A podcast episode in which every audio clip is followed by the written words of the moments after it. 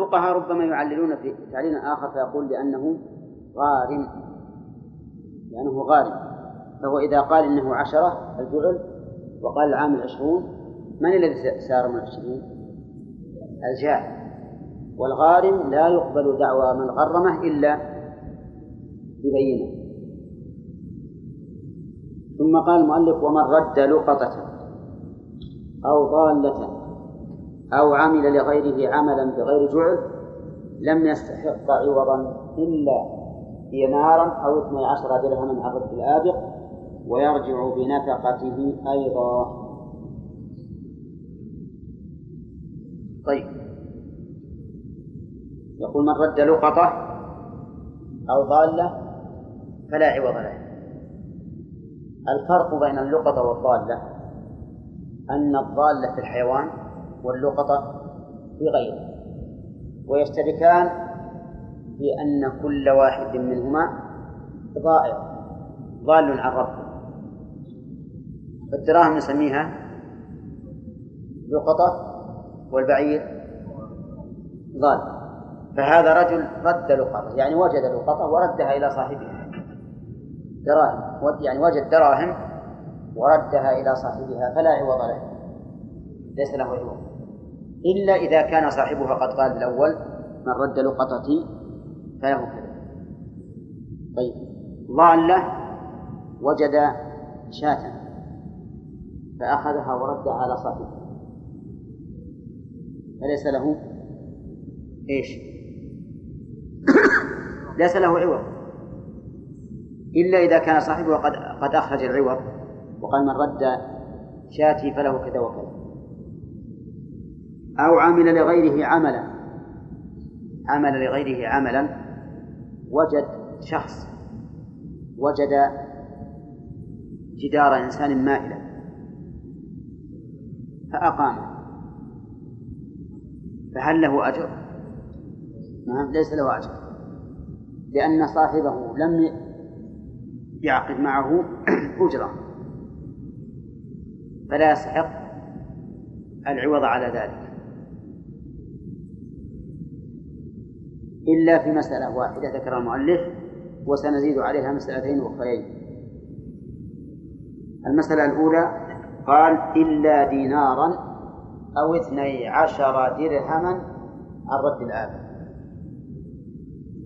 الدينار الوحدة من النقود الذهبية والدرهم الواحدة من النقود الفضية.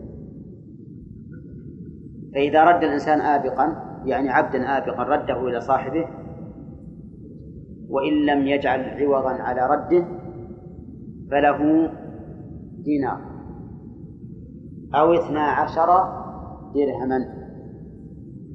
لأنه روي في ذلك حديث عن رسول الله صلى الله عليه وسلم وآثار عن الصحابة. ولأن الآبق ليس كغيره لأن الآبق آدمي محترم. ورده من إباقه فيه مصلحة للسيد ومصلحة للعبد. لأن العبد ربما إذا أبق إذا أبق ذهب وشرد إلى دار الكفر وضاع عنه ضاع دينه كما ضاع هو عن سيده بخلاف الشاة وشبهها فلهذا أوجب الشارع لمن رده إما دينارا وإما اثني عشر درهما هذه واحدة. المسألة الثانية قال العلماء إذا أنقذ مال غيره من هلكة فإن له أجر المثل. مثاله رأى مال غيره يسقط في الماء أو شاة أو بعيرة تسقط في الماء فأنقذها من الماء. فله أجر المثل شب حريق في بيته. فاستخرج أمتعته فله إيش؟ أجر المثل. لأن هذا مما تدعو الضرورة إليه. تدعو الضرورة إليه. بخلاف ما لا تضطر إليه فإن هذا باختيار الإنسان. فلو قال صاحبه أنا لا أعطيك عشر مثل ليش تطلب؟ من قال لك تطلب؟ خلي النار تحرق نقول هذا سفه هذا سفه. وكل إنسان يفرح إذا وجد من ينقذ ماله من الهلكة. نعم. المسألة الثالثة إذا كان الإنسان قد أعد نفسه للعمل فجاء شخص فأعطاه الثوب وقال خذ هذا خذ ثوبا أعطاه ثوب خاطب له. فجاء من من الغد صاحب الثوب وقال أعطني ثوب. قال لا بأس لكن أعطني أشر خياطة. قال ما أعطيك أنا ما قلت لك خط. ولا عقدت معك فهل له شيء؟ نعم له لأن الرجل هذا قد أعد نفسه للأجر والعوض.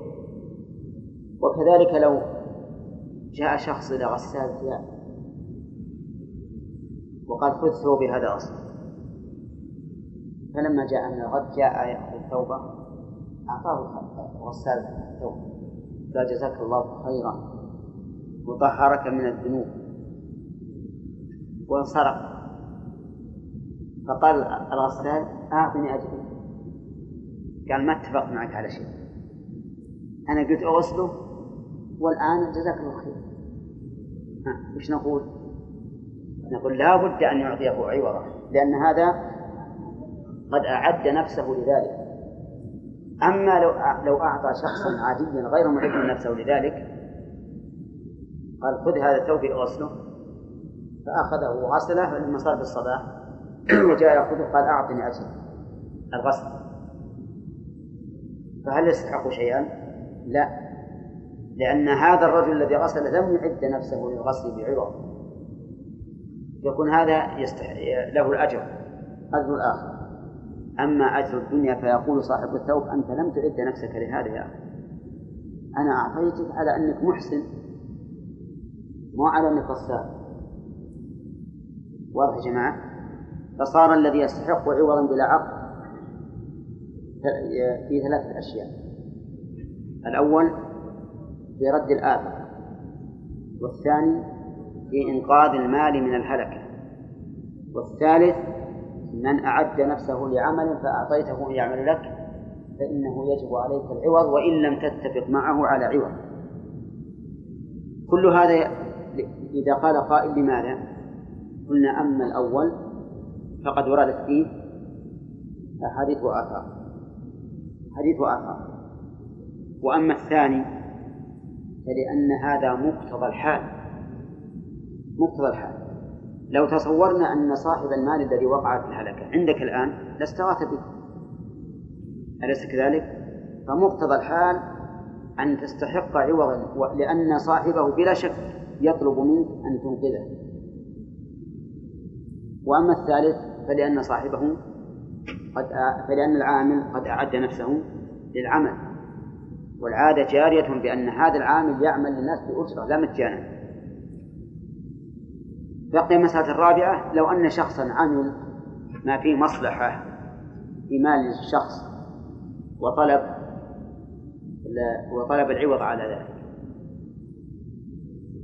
فهل يلزمه العوض؟ يلزم صاحب المال؟ لا لأن صاحب المال يقول أنا ما أمرتك لا باللفظ ولا بالقريب. ليش يمكن يمكن يأخذ منها عوض؟ نفس صاحب المال يقول لماذا تتصرف في مالي؟ أنا قايل لك يفعل هذا. نعم. مثال ذلك. إنسان رأى هذه السيارة واقفة عند الباب وفيها وسخ. وذهب وجاب منشف وصابون ونظف السيارة كأنها جديدة الآن. فلما جاء صاحب السيارة قال يلا أعطني عشرة ريالات. يلزمه ولا ما يلزم؟ ليش؟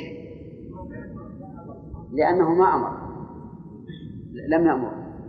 لكن لو لو حصل من السيارة خلل ابتداء حريق. فعالجها حتى أطفأها ثم جاء يطلب الأجر.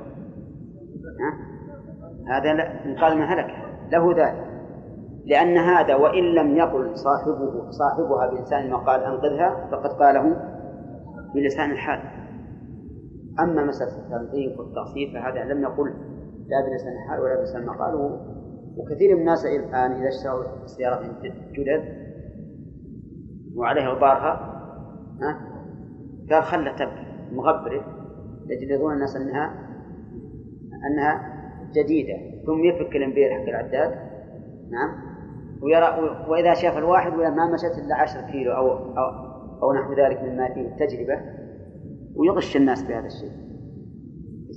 طيب على كل حال أهم شيء أن عندنا هذه المسألة وهي أن من عمل لغيره عملا بلا جعل لم يستحق عوضا إلا ما ذكره المؤلف والمسألتين التي اللتين أشرنا إليه. نعم. ها؟ إيه باقي صح. قال المؤلف ويرجع في نفقته أيضا. يرجع من؟ راد الآب. بنفقته أيضا. وإنما يرجع بنفقته لأن الآبق في ضرورة إلى النفقة. مثل الأكل والشرب والكسوة والإيواء. كل هذا له أن يرجع بعوضه لأن هذا من الأمور الضرورية لهذا الآبق فله أن يرجع فيه. طيب.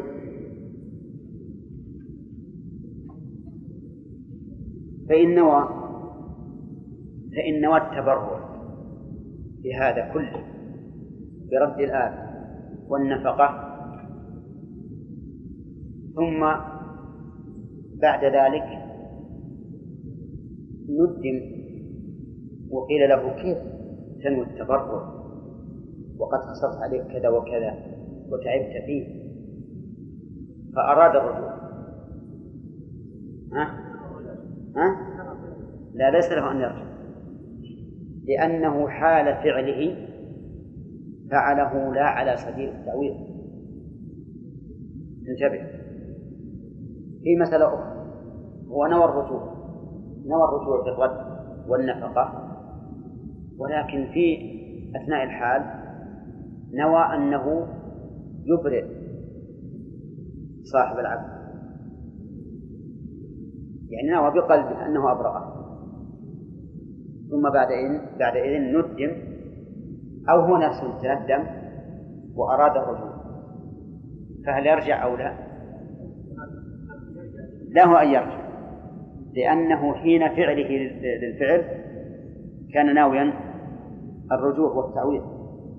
لا أما لكن فيما بعد نوى أن يبرئه ولم يبرئه والإنسان إذا نوى الشيء ولم يفعل فهو بالخيار. كما لو عزل الإنسان دراهم لينفقها لينفقها ثم بعد أن عزلها للإنفاق نعم كما لو عزل الإنسان دراهم ليتصدق بها. وقبل أن يتصدق بها عدل عن هذا يجوز ولا لا؟ يجوز وكما لو بنى بيتا بنية أنه سيوقف على الفقراء ثم بعد استكمال البيت عدل عن هذه النية يجوز ولا لا؟ نعم يجوز يجوز لأنه لم يتلفظ بالوقف ولم يشرعه للفقراء وإنما نوى نية وكما لو نوى أن يضحي بهذه الشاة. ولكن لم يعينها.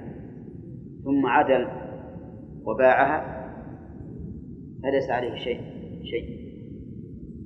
كثيرا ما يغذي الإنسان الشاة. قبل الأضحية بشهرين ثلاثة أربعة على أنه سيضحي بها ثم بعد ذلك يعدل عنها فلا حرج. لأن هذه الأشياء لا تتم إلا بالإمضاء فعلا. أما قبل أن يمضيها فعلا وإنما هي مجرد نية فلا فلا يرد عليه شيء. نعم.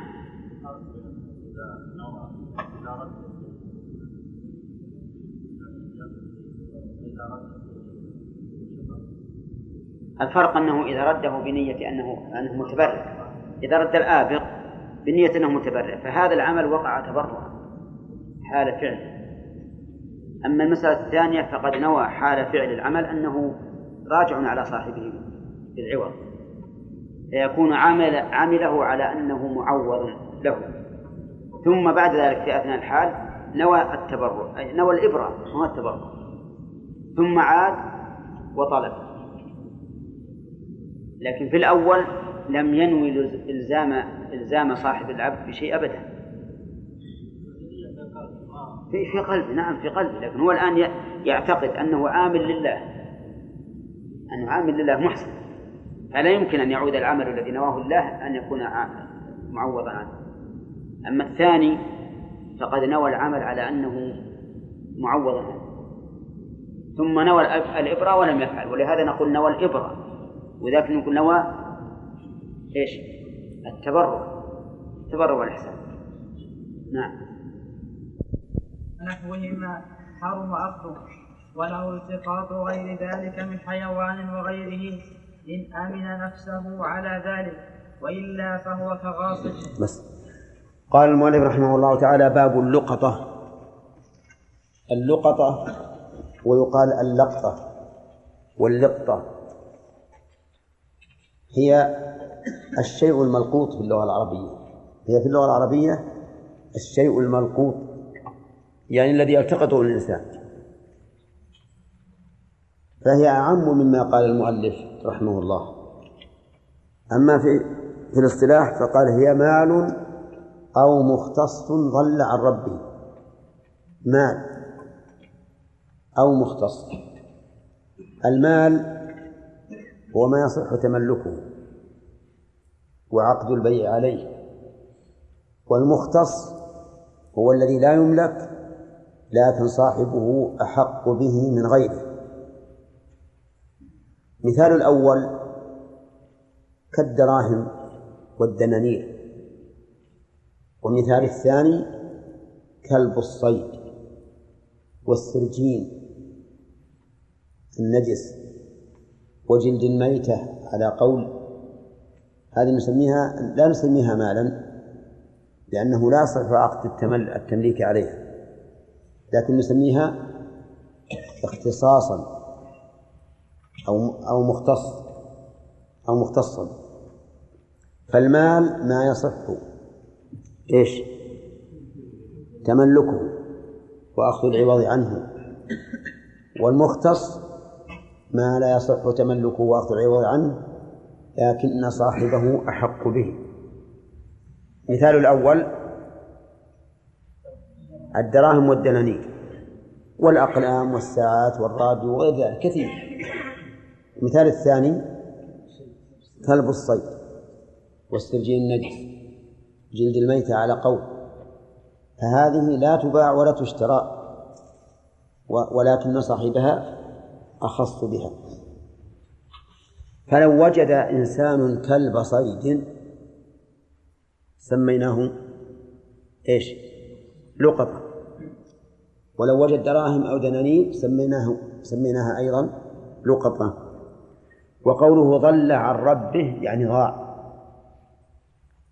ضاع عن ربه. وقول ربه يعني مالكه لأن الرب يطلق على المالك. كما قال النبي صلى الله عليه وسلم في ضالة الإبل دعها معها سقاؤها وحذاؤها تلد الماء وتأكل الشجر حتى يجدها ربها. حتى يجدها ربها يعني مالكها. وقوله ضل عن ربه خرج به ما لو تركه ربه عمدا لرغبته عنه. يعني سيبه فهذا ليس بلقطة. بل هو لمن وجده. وتسيب المال كثير ولا بأس به. فقد أراد جابر بن عبد الله رضي الله عنهما أن يسيب جمله.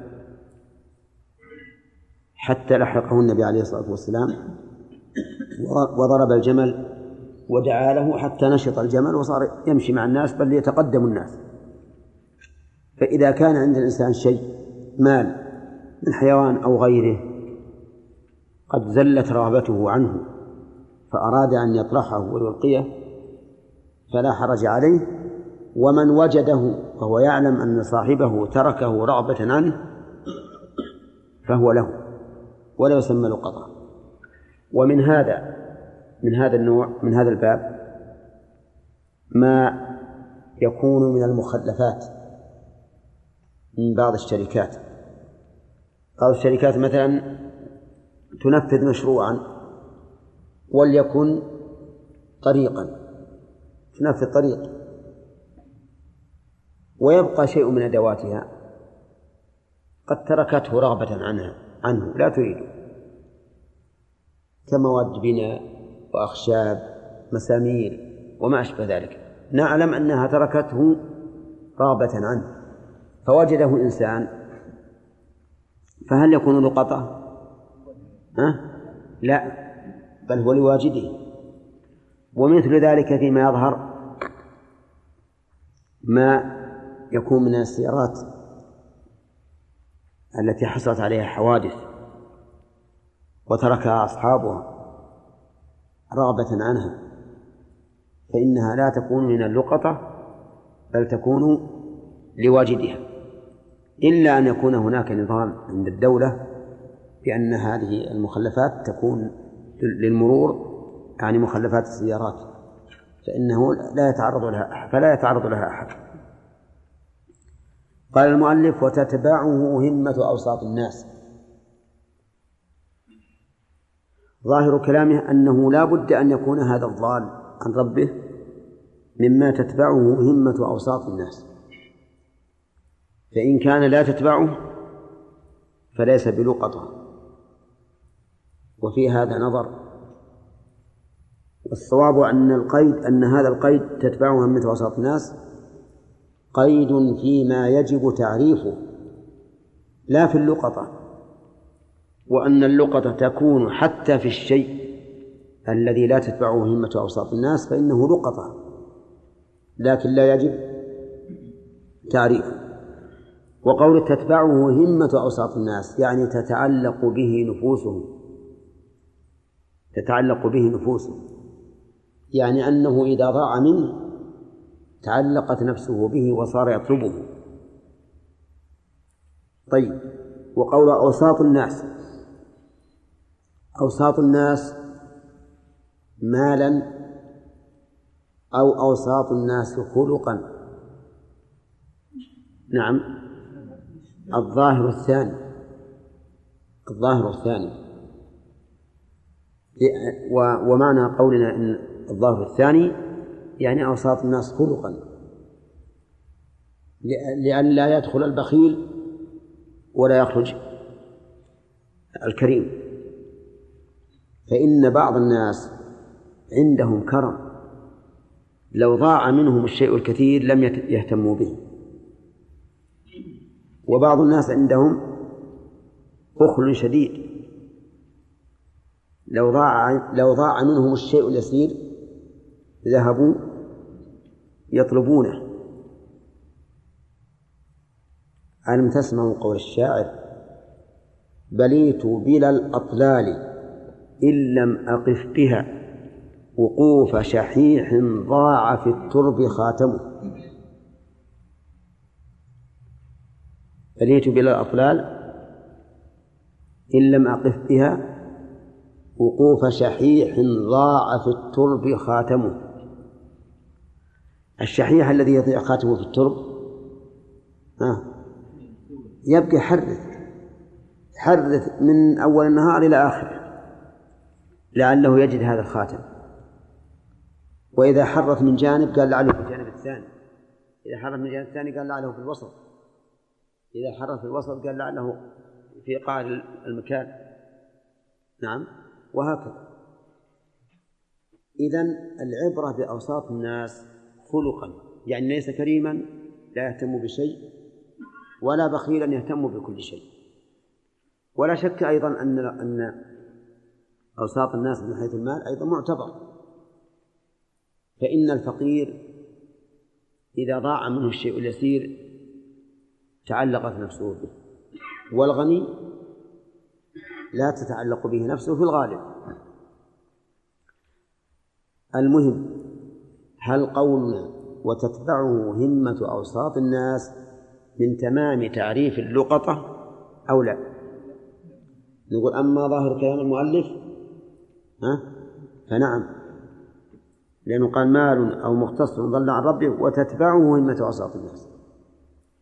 وأما على القول الراجح فلا.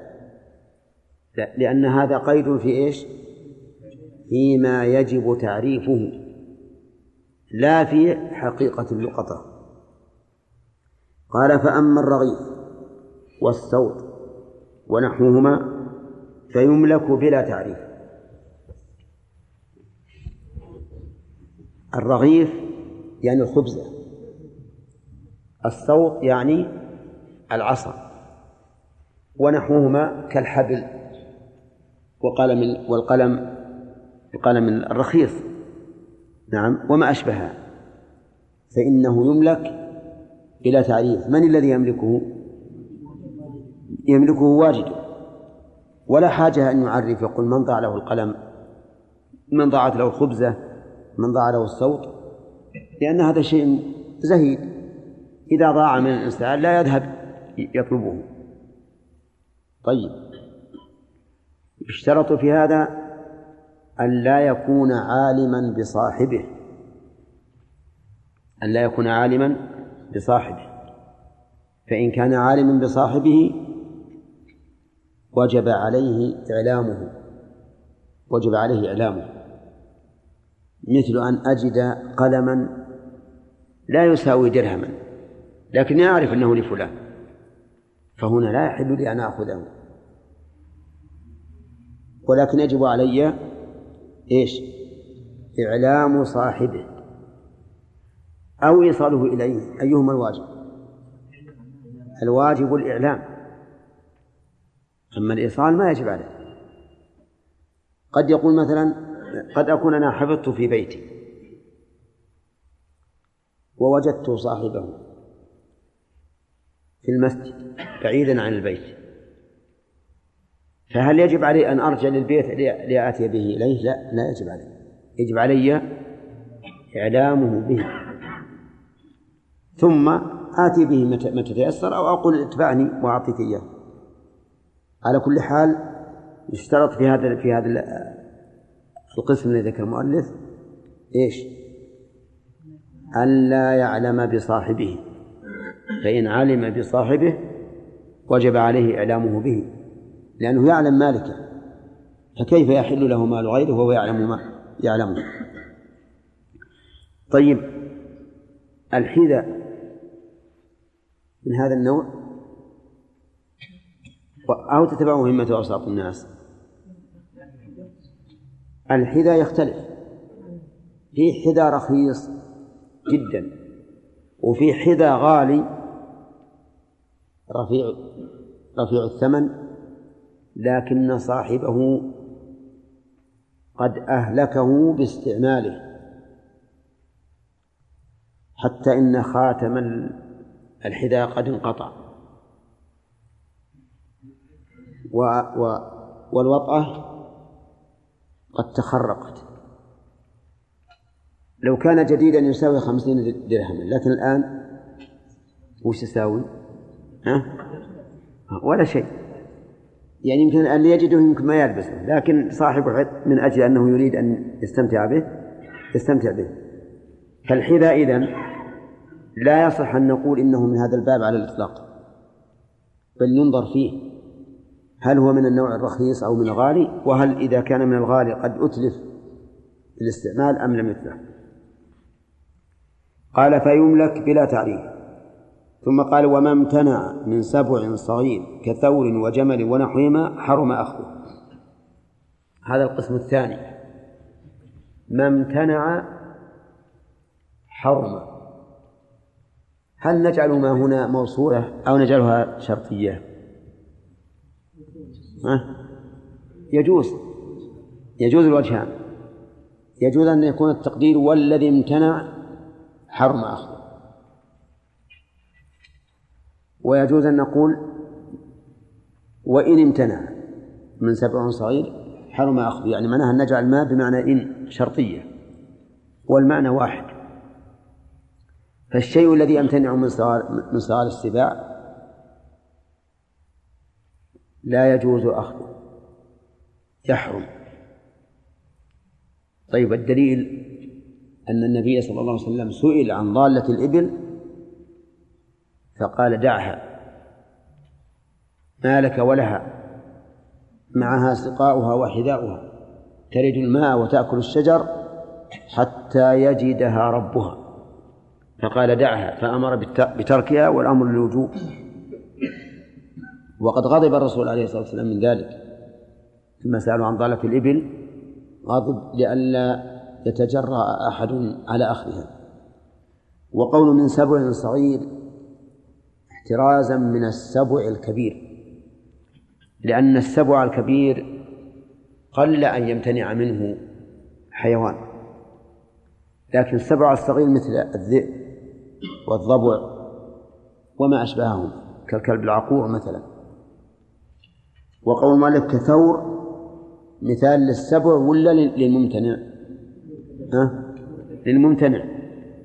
الثور يمتنع من صغار السباع. يعني لو جاء الذئب إلى الثور ما يقدر يأكله. ينطحه الثور حتى يشق بطنه. طيب الجمل كذلك. لا يمكن أن يأكله السبع الصغير. ينفحه برجله حتى يهلكه. فهذا الذي يمتنع من السبع الصغير يحرم أخذه. والدليل كما سمعتم. وقول ونحوهما كالجاموسة مثلا. فإنه يحرم أخذها. وكذلك ما يمتنع من السبع الصغير بعدوه كالظباء فإنه يمتنع من السبع الصغير بعدوه سرعته وكذلك ما يمتنع من السبع الصغير بطيرانه مثل الحمام. فإذا وجدت حمامة حرم عليك أخذها. دعها لأنها تأكل الحب وتشرب الماء وترجع إلى صاحبها. كما جاء في الحديث لو أنكم توكلتم على الله حق توكله لرزقكم كما يرزق الطير تغدو خماصا وتروح بطانا. إذا ما امتنع من السبع الصغير لكبر جسمه أو لشدة عدوه أو لطيرانه فإنه يحرم أخذه. طيب يرد علينا ما يورده كثير من الناس بالنسبة للحمام. تأتي حمام إلى بيته ويطردها ولكنها تدخل. تأتي. يطردها وتأتي. فماذا يصنع بها؟ أحيانا تبيض وتفرخ ويحصل منها كميات. فماذا يصنع؟ تقول في هذا إذا عجز عن طردها فأحسن ما يكون أن يقدر ثمنها أي يقدر قيمتها ويتصدق بها لصاحبها وتكون هذه الحمام ملكا له. لأنه مشكل إذا قلنا إنه لا يملكها وفرخت عنده وصار لها وصار لها نماء كثير. فلمن يكون هذا النماء؟ فنقول من أصل من الأصل إذا إذا عجزت عن طردها فقدر قيمتها وتصدق بها وتكون لك. إلا أن تكون تعرف مالكها. فإن كنت تعرف مالكها نعم وجب عليك إبلاغه لأنها عندك ثم إن شاء طلبها وإن شاء تركها. وإذا قلنا إن هذا النوع يحرم التقاطه وأخذه فإنه يحرم ما يفعله بعض الناس الذين يقتنون الحمام. بعض الناس يكون عنده من الحمام ذكر جذاب جذاب يجذب الحمام. فيشتري هذا الذكر من أجل أن يجذب الحمام إليه. تجد يمكن في أسبوع يحصل له عشرين أو ثلاثين حمامة جاء بها هذا الذكر. فهل يجوز أن يقتنى مثل هذا الذكر؟ نعم. الجواب أما إذا إذا اقتناه قصدا من أجل أن يجذب حمام الناس إليه فهذا حرام لا إشكال فيه. ولكن يبقى النظر إذا كان لم لم يقتنه قصدا. إلا أن الواقع صار كذلك. فهل نقول اذبح هذا هذا الذكر لئلا تس... لئلا تجلب حمام الناس؟ أو يقول والله أنا ما أذبح. الذي يظهر لي أنه يجب أن يحبسه أو يذبحه. لأننا ما دمنا علمنا بأن هذا يجذب الحمام إليه. فقد علمنا الضرر الناتج عن هذا المال. وإذا نتج عن مالك إضرار إضرار الآخرين وجب عليك كف الضرر ما أمكن. طيب حرم أخذه. قال وله التقاط غير ذلك إن من حيوان وغيره إن أمن نفسه على ذلك وإلا فهو كغاصب. قوله وله اللام هنا للإباحة. ولكن هل المراد الإباحة هنا؟ استواء الطرفين أو أن الالتقاط أرجح أو عدمه أرجح. نقول إن المؤلف أتى باللام الدالة على الإباحة في مقابلة الحكم بالتحريم في قوله إيش؟ حرم التقاء حرم أخذه حرم أخذه. فكأنه قال ولا يحرم أخذ ما سوى ذلك. ولا يحرم أخذ ما سوى ذلك.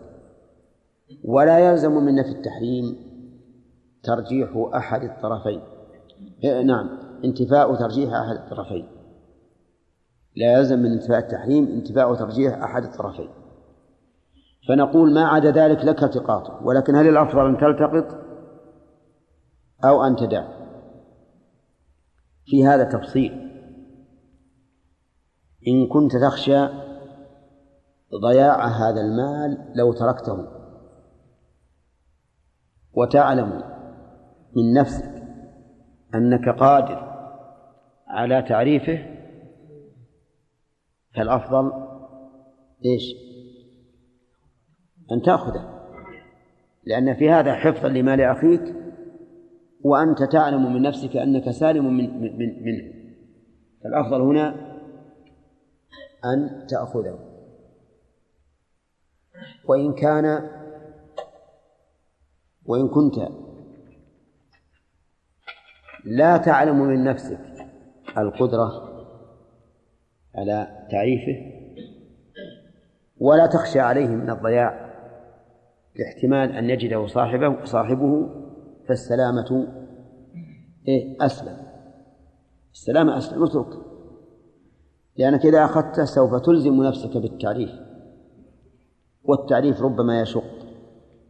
نعم. قال المؤلف من حو... وله التقاط غير ذلك من حيوان وغيره. مثال الحيوان الذي يجوز التقاطه الشاة.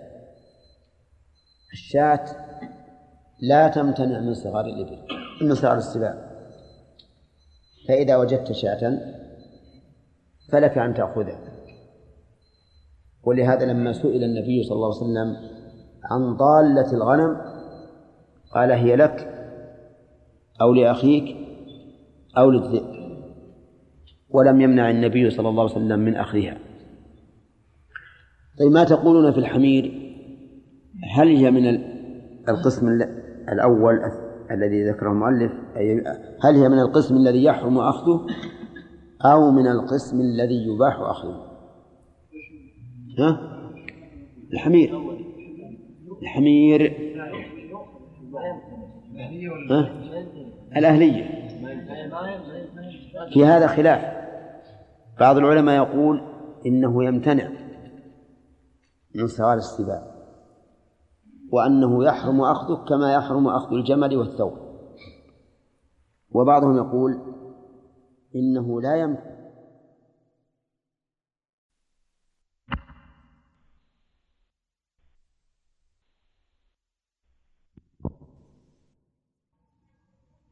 فإن المعروف أن أن الحمار إذا شم الذئب أو سمع صوته عقر ولم تقل له رجلاه بل لم تقلها الأرجل الأربع كلها خلاص تخرج ويقف للذئب والذئب يأتي ويأكله هنيئا مريئا. وبناء على ذلك يحرم أخذه ولا ما يحرم؟ لا يحرم أخذه. وهذا هو الصحيح. فإذا وجدت حمارا ضائعا فلك أن تأخذه كما لو وجدت شاة. ولكن تعرفه كما يذكره المؤلف. ها؟ عجيب.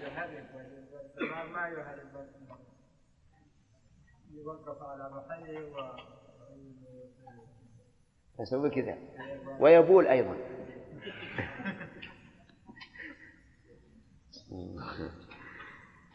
أنت تقول الشاة إيش؟ شجاع. أي أي. الشاة شجاع. ولا أشجع؟ أشجع. نعم. نعم. إيش؟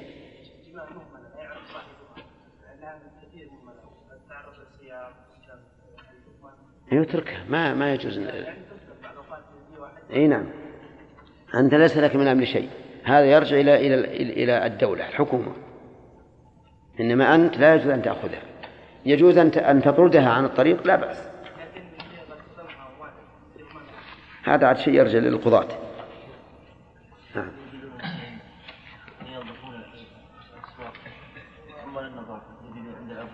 نعم. ها؟ هل يطرقون الأبواب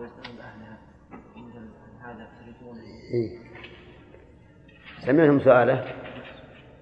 يقول ما يوجد عند الأبواب مما يلقى. هل يلزم عمال النظافة أن يسألوا أهل البيت هل تريدون هذا أم لا؟ الجواب لا لا يلزم. لا يلزمهم لأن أهل البيت ما أخرجوه إلا وهم راغبون عنه. إلا إذا كان هناك احتمال أن الذي خرج به صبي. مثل أن يكون الإناء نعرف أن هذا أن مثل هذا الإناء لا يلقى ولا يرمى فحينئذ لا بد من من السؤال. أو يكون الشيء ثمينا يخشى أن أهل البيت ضموه مع الأشياء الأخرى ولم يعلموا به كما لو وجد كما لو وجدوا حليا. فهنا لابد من من إخبار أهل البيت بذلك. نعم. نعم. صغار الإبل ما تمنع نفسها صحيح. فيكون حكم حكم الشاة. علمنا دليل الجمل تحريم أخذ لقطة الجمال لكن من امتنع من سبع صغير. كيف يكون الدليل؟ كيف؟ على أنه يحرم أخذ من من سبع نعم. قياسا على على على الجمل لأن الرسول قال معها سقاؤها وحذاؤها ترد الماء وتأكل الشجر حتى يجدها ربها.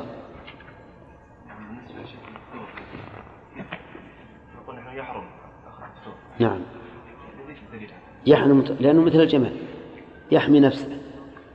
يلد الماء ويأكل الشجر حتى يجده ربه. يعني شرط أن يأمن نفسه على ذلك يعني يأمن نفسه على تملكه فإن كان يخشى أن يطمع فيه ولا يعرفه فإنه لا يجوز له أن يلتقطه.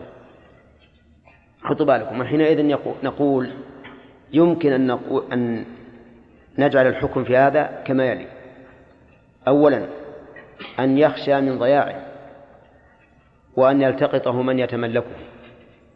هل أولى إيش؟ هل أولى أخذه. الأولى أخذه. فإن قال قائل لماذا لا توجب لا لماذا لا توجبون أخذه؟ لماذا لا توجبون أخذه؟ إذا كان في مكان يخشى أن يأخذه من يأخذه ولا ولا ولا ينشده. فالجواب أننا لا نوجب ذلك؟ لأننا لو أخذناه لا نتيقن أن يصل إلى صاحبه. فربما ننشد ولا نجد صاحبه. ولهذا لا يجب يرحمك الله ولهذا لا يجب التقاط في هذه الحال. حطوا بالكم يا جماعة. ولكن نقول الأفضل أن تأخذه. الأفضل أن تأخذه لأن هذا أقرب إلى إلى رجوعه لصاحبه. الحالة الثانية أن يخشى الواجد نفسه على ذلك على هذا الموجود. يعني بمعنى أنه يخشى أن يتملكه ولا ينشده. فهنا إيش؟ يحرم أخذه. مو الأولى تركه؟ يجب تركه ويحرم أخذه. لأن المؤلف يقول وإلا يعني وإلا يمن نفسه على ذلك فهو كغاصب. والغصب حرام. فيحرم عليه أخذه في هذه الحال. طيب. وش بقي عندنا؟ الحالة الثالثة أن يأمن نفسه على ذلك ولا يخاف عليه. أن يأمن نفسه ولا يخاف على ذلك. فهل السلامة أسلم وأولى؟ أو الأخذ أولى. ها؟ السلامة أولى. السلامة أولى. يتركه. فكم من إنسان أخذ اللقطة على أنه سيعرفها ثم يتهاون أو يأتيه شغل يصده عن تعريفها أو لا يجد ما, ما يعرفها به إلا بثمن باهظ وما أشبه ذلك. فالحاصل أن الأحوال الآن كم؟ ثلاث. أن يخشى عليها أن يخشى على نفسه أن لا يخشى شيئا. إن خشى عليها ها أخذها على سبيل الوجوب أو على سبيل الأفضلية. الأفضلية وبينا لكم وجه امتناع القول بالوجوب. وإلا لقال قائل يجب أن يحفظ مال أخيه. وبينا أنه لا يجب لسبب أنه لا يعلم صاحبه وربما لا يهتدي إليه فلا يجده. أن يخشى على نفسه فيحرم عليه الأخذ. يحرم عليه الأخذ لأنه إن أخذ فهو كالغاصب أن لا يخشى هذا ولا هذا فله الأخذ لكن السلامة أولى وأفضل. السلامة أولى وأفضل. طيب. يقول مؤلف إن أمن نفسه على ذلك وإلا فهو كغاصب ثم قال ويعرف الجميع في مجامع الناس. يعرف الجميع أي من القسم الثالث. ما هو؟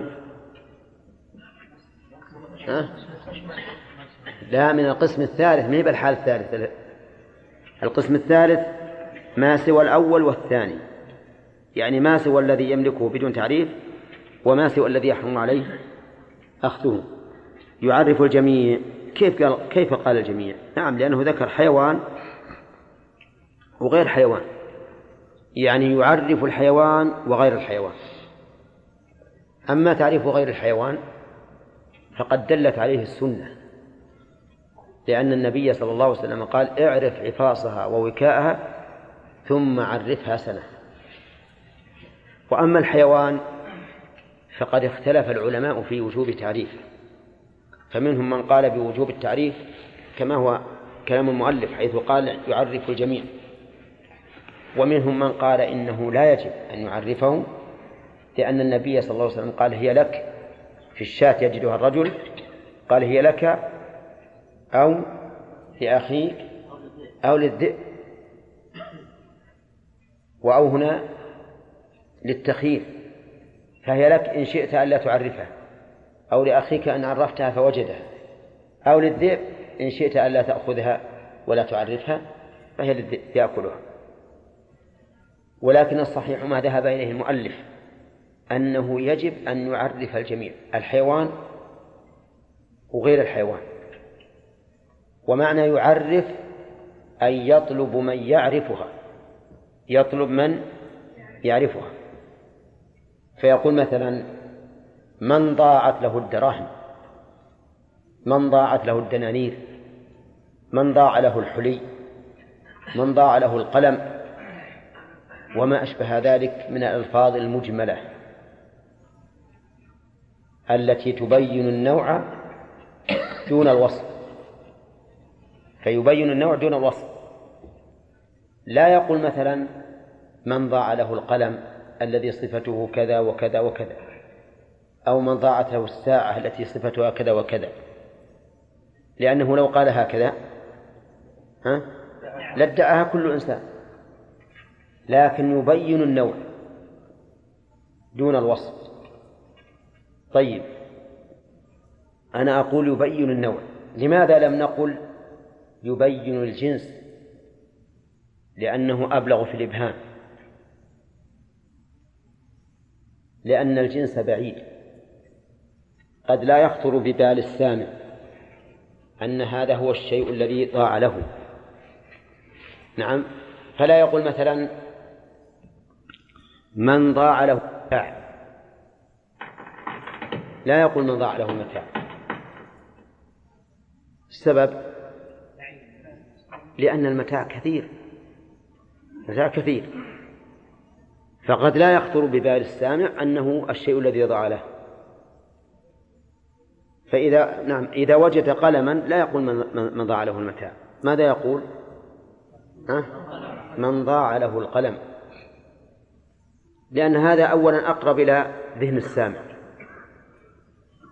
والثاني أنه أريح للواجد لأنه لو قال من ضاع له المتاع وهو وقد وجد القلم وكان فيه مئة نفر. واحد ضايع له مسجل واحد ضايع له راديو واحد ضايع له ثوب واحد ضايع له قلم واحد ضايع له ساعة نعم. كان كل هؤلاء سوف إيش؟ سوف يأتون إليه. وربما يقضون مضجعة. كل ساعة من الليل يطق عليه واحد. سمعت إنك تنشد ضالة أنا ضايع لي قلم يقول ما هو قلم يروح. بعد ما يضع رأسه على الوسادة وإذا بالباب يقرأ. سمعت أنك تنشد ضالة أنا ضايع لي مصحف. والله ما هو مصحف اللي بوجد. في أمان الله راح ينام. إذا وضع رأسه على الوسادة نعم. جاءه الثالث والرابع وهلم جرا لكن إذا قال قلم وش بيحدث كل من وجد كل من ضاع له شيء سوى القلم. فيكون هذا أخصر. يعني مع كونه أقرب إلى تصور السامع فهو أريح إلى أريح لمن؟ للواجب. طيب إذن يعرف الجميع. وش معناها؟ أي لا يعرف يعرف يطلب من يعرف هذا الشيء الضائع.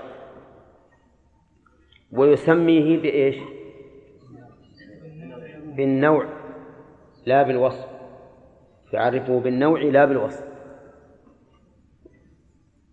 نقول بالنوع دون الجنس لأنه أقرب إلى تصور السامع وأريح بالنسبة لمن؟ للواجد لا بالوصف. ليش؟ لئلا يدعيه من ليس له. فيأتي ويصف حسب وصف الواجد وهو ليس له. قال في مجامع الناس في أي في الأماكن التي يجتمعون فيها مثل الأسواق. ها؟ لا يا أخي. قال غير المساجد يا في في الأماكن التي يجتمعون فيها كالأسواق وكحفلات الزواج وغير ذلك مما يكون مجتمعا للناس. فلا يجزئ إذا عرفها في بيته. مثل عزم اثنين ثلاثة دعاهم إلى بيته وقال من ضاعت له الساعة مثلا. هذا ما يكفي. لابد أن تكون في المجامع. قال غير المساجد. غير المساجد.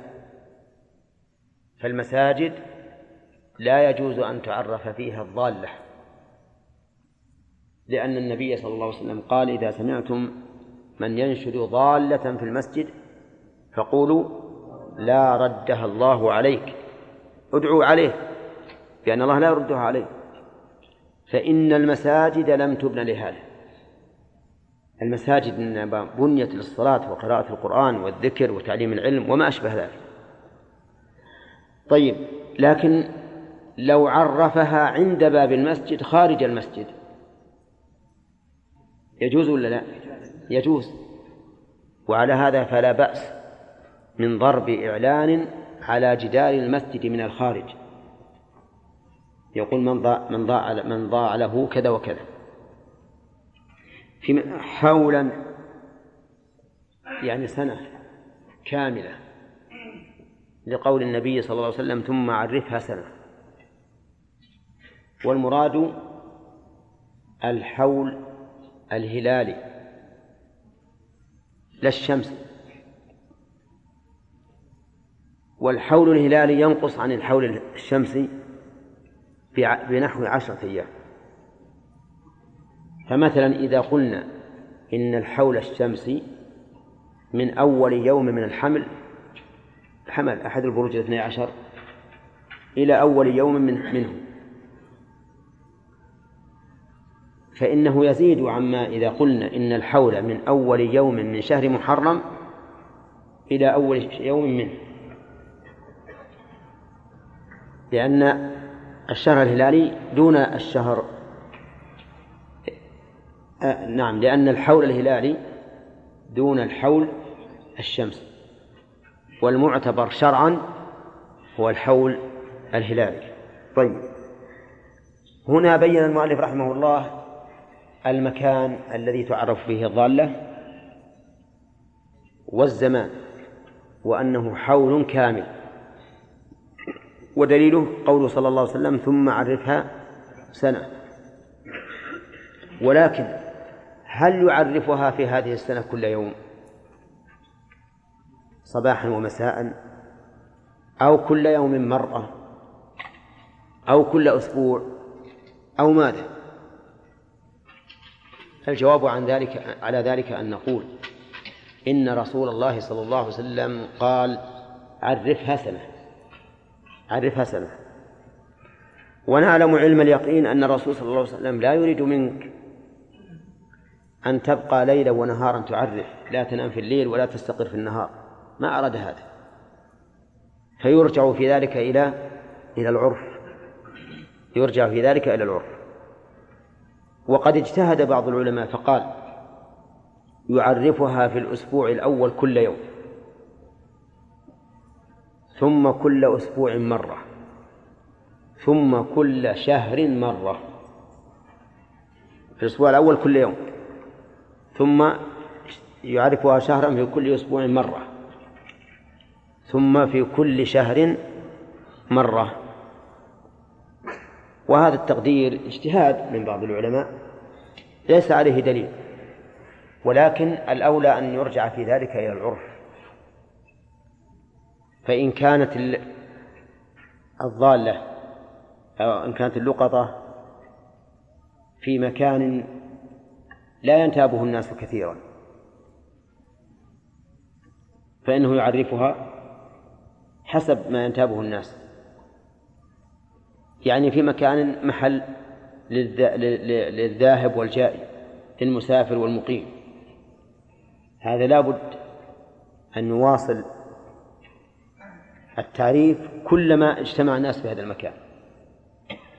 لأنه يحتمل أنها ضاعت من المسافر الذي ذهب ولا يرجع إلا بعد أسبوع أو بعد شهر أو بعد سنة. ما, ما, ما يعلم. فالمهم أن أن المرجع في ذلك إلى العرف وما تقتضيه الحال. نعم. لكن لا يتصرف فيها قبل معرفة صفاتها فمتى جاء طالبها فوصفها لزم دفعها إليه.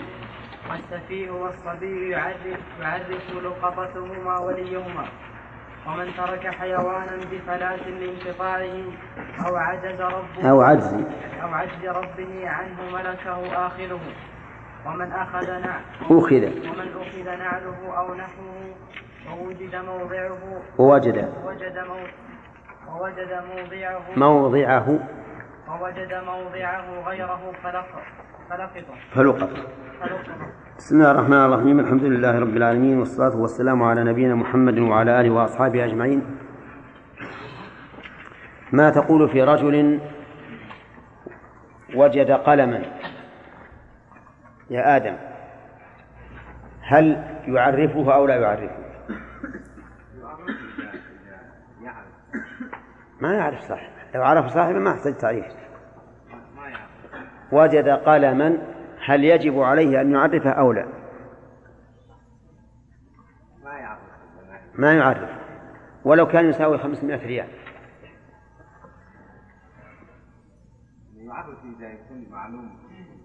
ها؟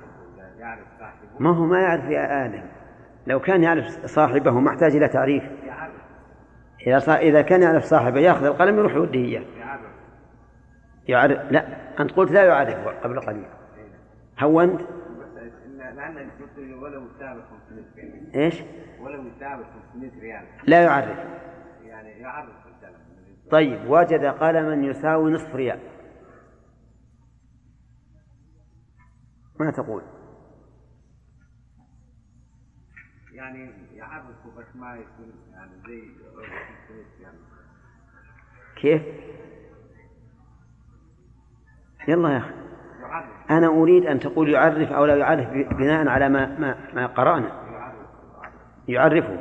طيب هو يساوي نصف ريال وأجرة المعرف عشرين ريال. إيش هذا؟ كيف؟ ضررا بالنسبة للتعريف. طيب أنت قلت لازم نعرف الواجب يجب أن يقوم به الإنسان ولو تكلف دراهم عليه. نقول يعرفه ويرجع بالعشرين على صاحب القلم. كذا. طيب. يقول صاحب القلم لك قلمي ولا أريد شيء منك. الله يهديك. أنا أريد يا آدم أنا أريد من منكم جميعا أن تبنوا المسائل على ما عرفتم من من الأحكام. طيب وش تقول؟ إن كان القلم ممن تتبعه همة أوساط الناس فيعرفهم. نعم. وإن كان لا تتبع همة أوساط الناس بحيث أنه رخيص فلا يعرفهم. أحسنت. تمام. إحنا قلنا هكذا يا آدم. قلنا اللقطة ثلاث أقسام. قسم لا يهتم الناس به. يعني إذا ضاع من الإنسان ما راح يدوره. هذا إذا وجده أحد فهو له. ولا يحتاج إلى تعريف. إلا إذا كان يعرف صاحبه فيجب عليه أن يبلغه به. طيب.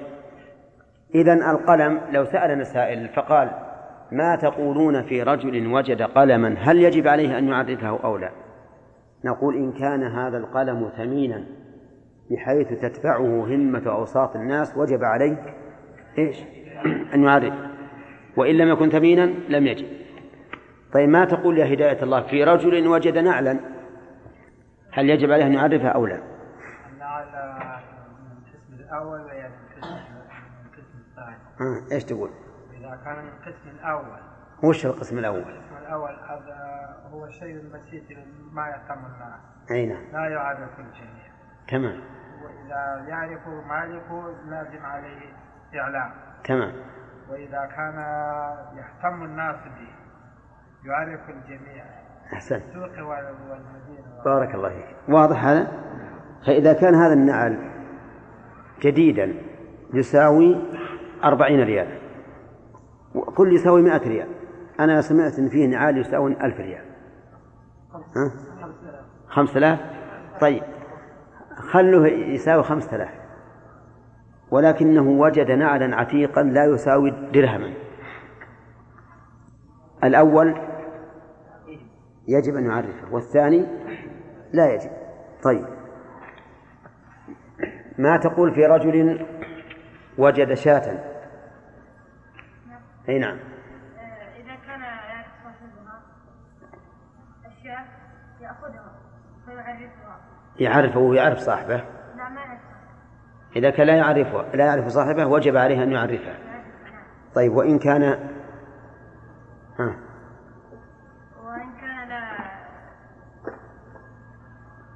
إذا نقول يعرفها فقط ما يحتاج تفصيل. إذا وجد شاة وجب عليه تعريفها لأن لأنها من من القسم ها؟ الثاني الذي تتبعه همة أوساط الناس. قال المؤلف رحمه الله ويعرف الجميع في مجامع الناس غير المساجد. المساجد لا يجوز أن يعرف فيها لأنها لم تبنى لهذا وسبق الكلام عليها. قال ويملك ويملكه بعده حولا. يملكه نعم ويملكه بعده حكما. يملكه أي يملك الشيء الملتقط الذي وجده. بعده أي بعد الحول. حكما أي قهرا بغير اختياره. حطوا حطوا بالك.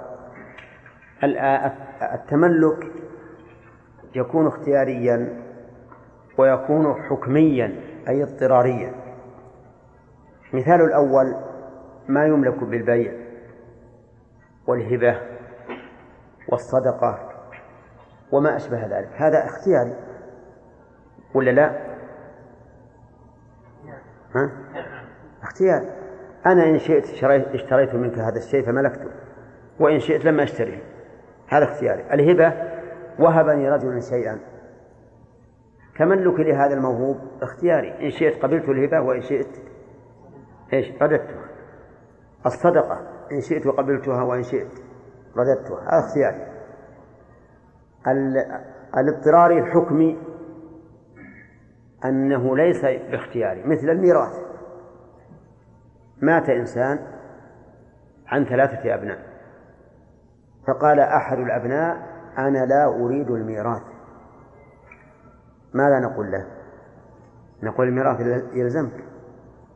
الميراث يلزمك. لأنك تملكه إيش؟ حكما. لأنك تملكه حكما. فيدخل في ملكك قهرا. يدخل في ملكك قهرا. وليس لك اختيار فيه. فإن قال أنا متنازل عنه لإخواني الاثنين قلنا إذا قبلوا صار هبة منك. وإن لم يقبلوا فهو إيش؟ ملكك ما يمكن تفك عنه.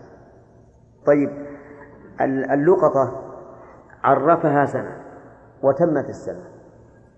وقال أنا ما أدري. أنا مغنين الله عنها. ماذا نقول؟ نقول دخلت في ملكك قهرا. دخلت في ملكك قهرا. بغير اختيار. ولهذا قال المؤلف يملكه بعده حولا. قصدي حكما ويملكه بعده حكما أي بعد الحول. تدخل في ملكه شاء أم أبى. طيب إذا دخلت في ملكه هل يجوز أن يتصرف فيها أو لا؟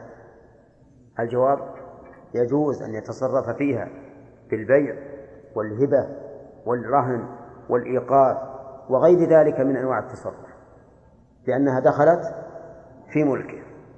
طيب قبل أن يتم الحول هل يكون مالكا لها؟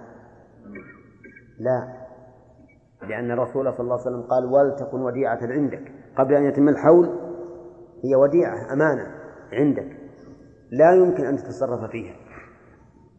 إلا إذا كان في بقائها ضرر على صاحبها فلك أن تتصرف فيها. بالكم يا جماعة. صار ما بعد الحول إيش؟ يتصرف فيها. قبل الحول لا يتصرف فيها. إلا إذا كان في ذلك ضرر على صاحبها فإنه يتصرف فيها. كما لو كانت اللقطة من الأشياء التي لا تبقى. من الأشياء التي لا تبقى. فهنا يتصرف فيها. بالبيع ويحفظ الثمن. أو كانت من الأشياء التي تبقى لكن تستنفق أكثر من قيمتها أضعاف مضاعفة كما لو وجد شاة وكان لو أبقاها ينفق عليها أكلت أكثر من قيمتها أضعاف مضاعفة. فهنا إيش؟ يبيعها ولا لا؟ نعم يبيعها. وإن كانت وإن كان لم يملكها. لأن بقاءها ضرر. على صاحبها. لو بقيت عنده وهي شاة تساوي ثلاثمائة ريال. وكل يوم تأكل منه أربعين ريالا. وهي تساوي ثلاثمائة. اضرب أربعين في ثلاثمية وستين. كم تبلغ؟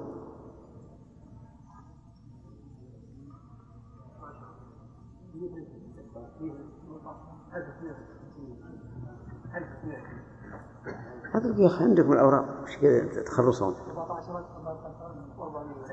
أربعة عشر ألف؟ طيب. هذه الشاة إذا بقيت عنده كما وكما إن كان مضبوط الحساب. ستأكل في السنة الواحدة أربعة عشر ألف. وكم؟ وأربعمائة. هل من المصلحة أن تبقى فإذا جاء صاحبها أعطيته قائمة. بأربعة عشر ألف وأربعمائة. أقول هات أربعة عشر ألف وأربعمائة ودوك الشاة. الشاة تساوي كم؟ ثلاثمائة ريال. أو من المصلحة أن أبيعها وأحفظ الثمن ثلاثمائة ريال. ها؟ الثاني. الثاني من المصلحة. وفي هذه الحال يجب أن يبيعها. يجب أن يبيعها. إلا إذا كان يرجو أن يجد صاحبها من قرب بعد يوم أو يومين أو ما أشبه ذلك في وقت لا تأكل منه نفقة كثيرة فلا يبيعها لكن إذا علم أنه لن يجد صاحبها من قرب فإنه لا بد أن يبيعها طيب لو وجد الإنسان عدلا من قثاء عدلا من قثاء تعرفون القثاء ولا لا؟ ها؟ العدل كيس كبير الكيس الكبير من القثاء تعرف أخي هداية الله؟ ها؟ ها؟ ما تعرفه إن شاء الله بعد ما ينتهي الدرس واحد منكم يروح للمبيعة تروح أنت وياه ويوريك إياه طيب هذا العدل من القثة لو بقي يومين ثلاثة يفسد ولا لا؟ يفسد إذا لا أبقيه أبيعه ما دام ما دام طريا حتى أحتفظ بقيمته فصار ما بعد الحول إذا تم الحول فللملتقط إيش؟ التصرف فيها تصرفا كاملا لأنها ملكه وما قبل الحول لا يتصرف إلا إذا دعت الحاجة إلى تصرفه. فهنا يتصرف بما هو أصلح طيب. يقول ويملكه بعده حكما لكن لا يتصرف فيها قبل معرفة صفاتها. يعني إذا أراد أن يتصرف فيها بعد الحول فلا يتصرف حتى يعرف صفاتها. يعني ويقيدها. يعرف صفاتها. مثلا إذا كانت متاعا يعرف نوعه وقدره وكيفيته صفته رداءة وجودة نعم إذا كانت دراهم يعرف نوع الدراهم من دراهم السعودية دراهم كويتية دراهم بحرية وما أشبه ذلك يعرفها ويعرف أيضا العدد لماذا؟ من أجل إذا جاء صاحبها بعد الحول فيكون قد احتفظ بها قد احتفظ بها لأنه لا يمكن أن يعطى أن تعطى اللقطة إلا لمن إيش؟ لمن وصفها ليس كل إنسان يجي والله اللقطة لي أعطيها حتى يصفها. ولهذا قال لكن لا لكن لا يتصرف فيها قبل معرفة صفاتها. فمتى جاء طالبها فوصفها لزم دفعها إليه. متى هذه؟ اسم شرط. تفيد الزمان. يعني ففي أي وقت جاء طالبها فوصفها. لزم دفعها إليه. حتى بعد الحول. ها؟ حتى بعد الحول. طيب ألم نقل قبل قليل إنه إذا تم الحول ملكها؟ نقول نعم يملكها. لكنه ملك مقيد في الواقع. بماذا؟ بما إذا جاء صاحبها. فإذا جاء صاحبها ووصفها لزم دفعها إليه. إذا ما الفرق بين ما قبل الحول وبعده؟ الفرق أن ما قبل الحول لا يتصرف فيها إلا إذا اقتضت الحاجة أو الضرورة ذلك وما بعد الحول يتصرف فيها كما شاء. وقول المؤلف فوصفها. يدل على أنه لا بد من الوصف.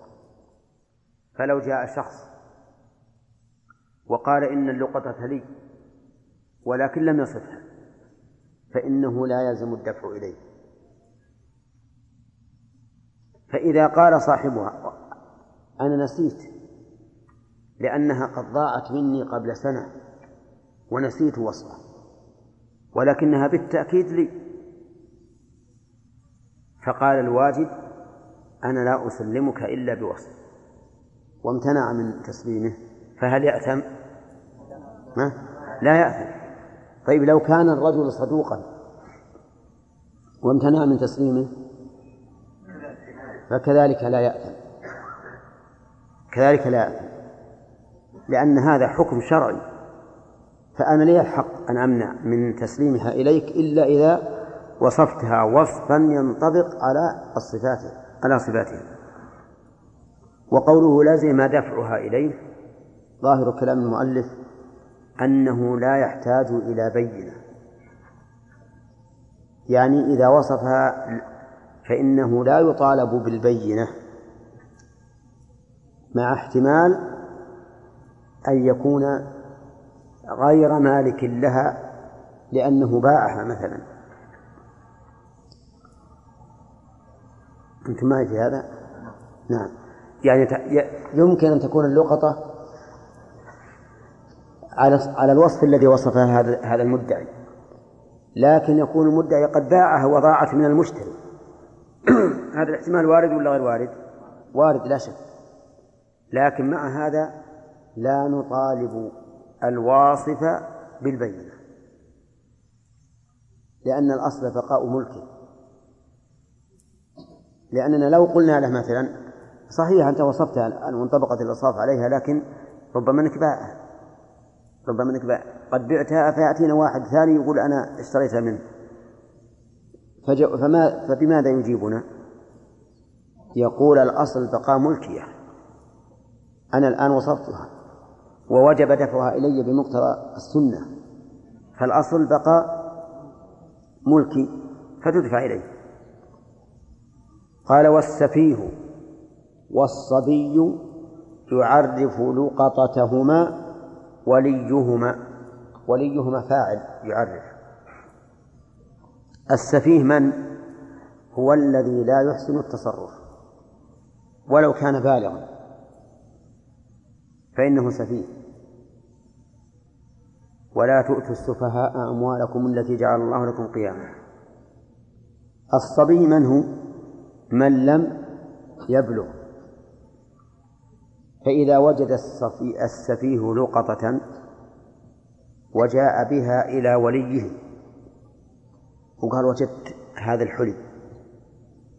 فالواجب على الولي أن يعرفه لأن السفيه لا يحسن التصرف. الصبي أيضا إذا وجد لقطة فإنه يجب على وليه أن يعرفها. وهذا يقع كثيرا في مدارس البنات. تجد البنت الصغيرة حليا. حليا. وتجيب لها له فمن الذي يعرف هذا الحلي؟ الولي. لأن هي غير مخاطبة. ولا تعرف. فيجب على الولي أن يعرف. هذه اللقطة. لأنه هو المتصرف في المال. وهو القائم عليهما فيجب فيعرف لقطتهما. طيب إذا لم يأتي أحد لهذه اللقطة حتى تمت السنة فلمن تكون اللقطة؟ أللولي أم للواجد ها؟ تكون للواجد ولو كان سفيها أو صغيرا. ثم قال ومن ترك حيوانا بفلاة الانقطاع أو عجز رب